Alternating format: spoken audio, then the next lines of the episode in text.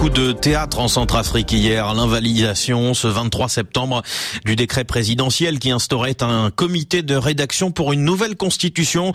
On y revient ce matin avec vous, Jean-Baptiste Placa. Bonjour.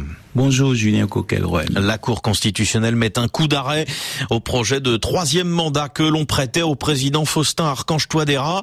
Ses partisans sont évidemment en colère, mais n'est-ce pas tout de même une victoire pour la démocratie centrafricaine? Mieux qu'un simple coup d'arrêt à un inavouable troisième mandat, cette décision est un acte de courage et de dignité dont on aimerait tant voir d'autres magistrats, d'autres institutions s'inspirer sur le continent. La justice, une bonne justice, est le rempart ultime contre l'arbitraire dans une Afrique où la couardise de trop nombreux magistrats a pu déclencher depuis les indépendances des crises graves, parfois meurtrières, sans compter les retards et les régressions qui ont assombri l'histoire de nombre d'États. À ceux qui, dehors, braillaient leur hostilité à cette décision, l'on pourrait, à l'instar du président John Kennedy, rétorquer que dans un État basé sur le droit, personne, quelle que soit sa puissance ou son importance, ni aucun groupe, aussi surexcité et bruyant soit-il, n'est en droit de défier le jugement d'une cour.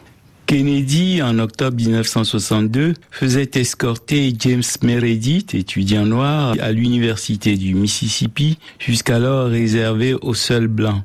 Les juges constitutionnels centrafricains ici imposent la constitution que l'on peut critiquer mais pas bafouer. Jean-Baptiste, n'est-ce pas pour autant un peu exagéré de prêter à ces magistrats une telle importance? Non, au contraire, lorsque les dirigeants politiques en viennent à considérer que plus aucune limite ne s'impose à eux et que le prince s'estime au-dessus de ce sentiment que l'on appelle le doute, seule une justice courageuse peut le ramener aux valeurs essentielles qui fondent une y compris en lui opposant la loi, la loi fondamentale.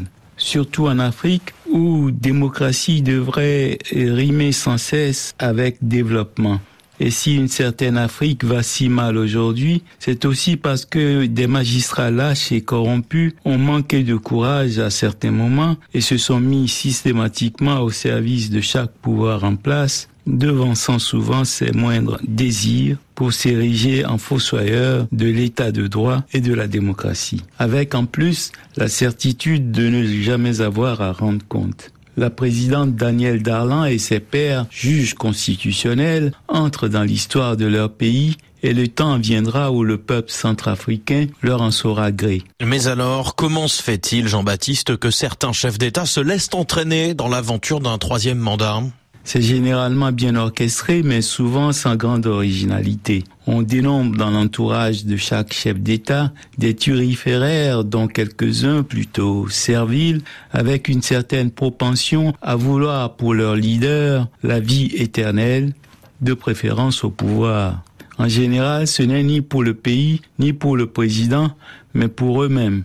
Et c'est ici qu'interviennent la médiocrité et l'égoïsme porteur d'encensoir, conscient de ne jamais pouvoir conquérir par le mérite le poste qu'il occupe, se dit que le meilleur moyen de le garder est que jamais le président ne s'en aille. L'intrigue alors se substitue à la compétence et peut même finir par prendre le pouvoir dans certains cabinets présidentiels.